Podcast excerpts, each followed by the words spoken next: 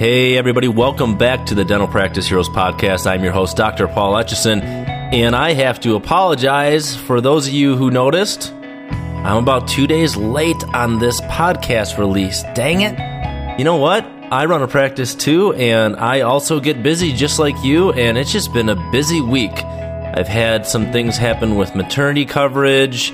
Uh, I've had a hygienist who wanted to come back from maternity coverage and work X amount of days and then tell me on short notice she only wants to work this amount of days. So I'm trying to find something that works. And I'm rearranging the schedules and rearranging my block schedules, which, if you know and you've seen how these work in my practice, that takes a really, really long, long freaking time. Oh man, dude. I'm not even done. So, you know, to rearrange the block schedules for me for like a year probably takes me a good four or five hours. So, that's what I've been working at. And guess what? I'm not even done yet. Dang. Okay, anyway. So I wanted to make my short episode today about a book I just finished called uh, "So Good They Can't Ignore You," which is by Carl or Cal, Cal Newport. That's who it's about.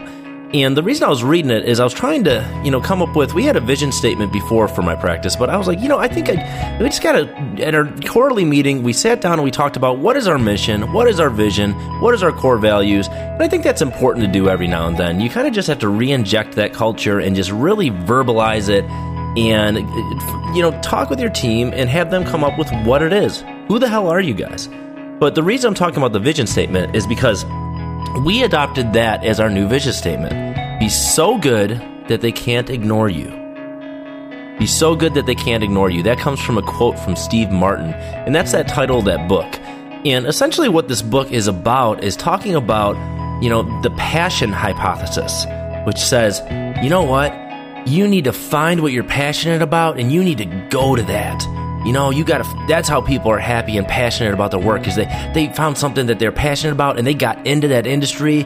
And, and this is what's preached and it's been preached for the past few decades. And it pretty much says that's total BS because nobody is passionate about something before they get into it. Now, I know what you're thinking. What about like Tiger Woods? What about like professional athletes? Of course, those are the exceptions. But for the most part, nobody's really passionate about their work until they start working in it.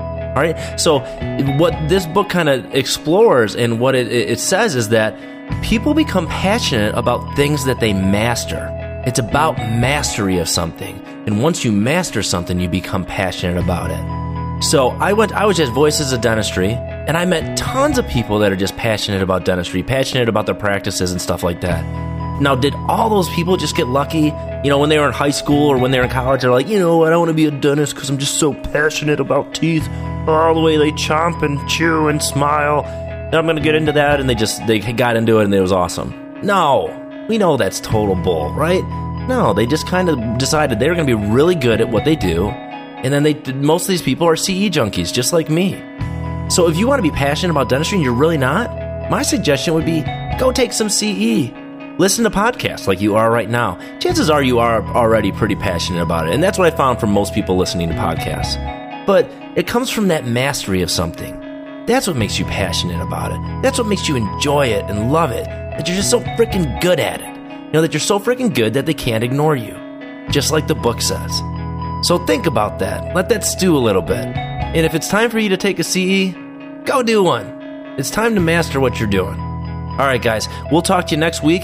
We got uh, a great conversation with a great guest. We're talking about insurance conversations. It's going to be super, super cool. I really loved recording it, and I'm looking forward to releasing it next Monday. Take care, guys.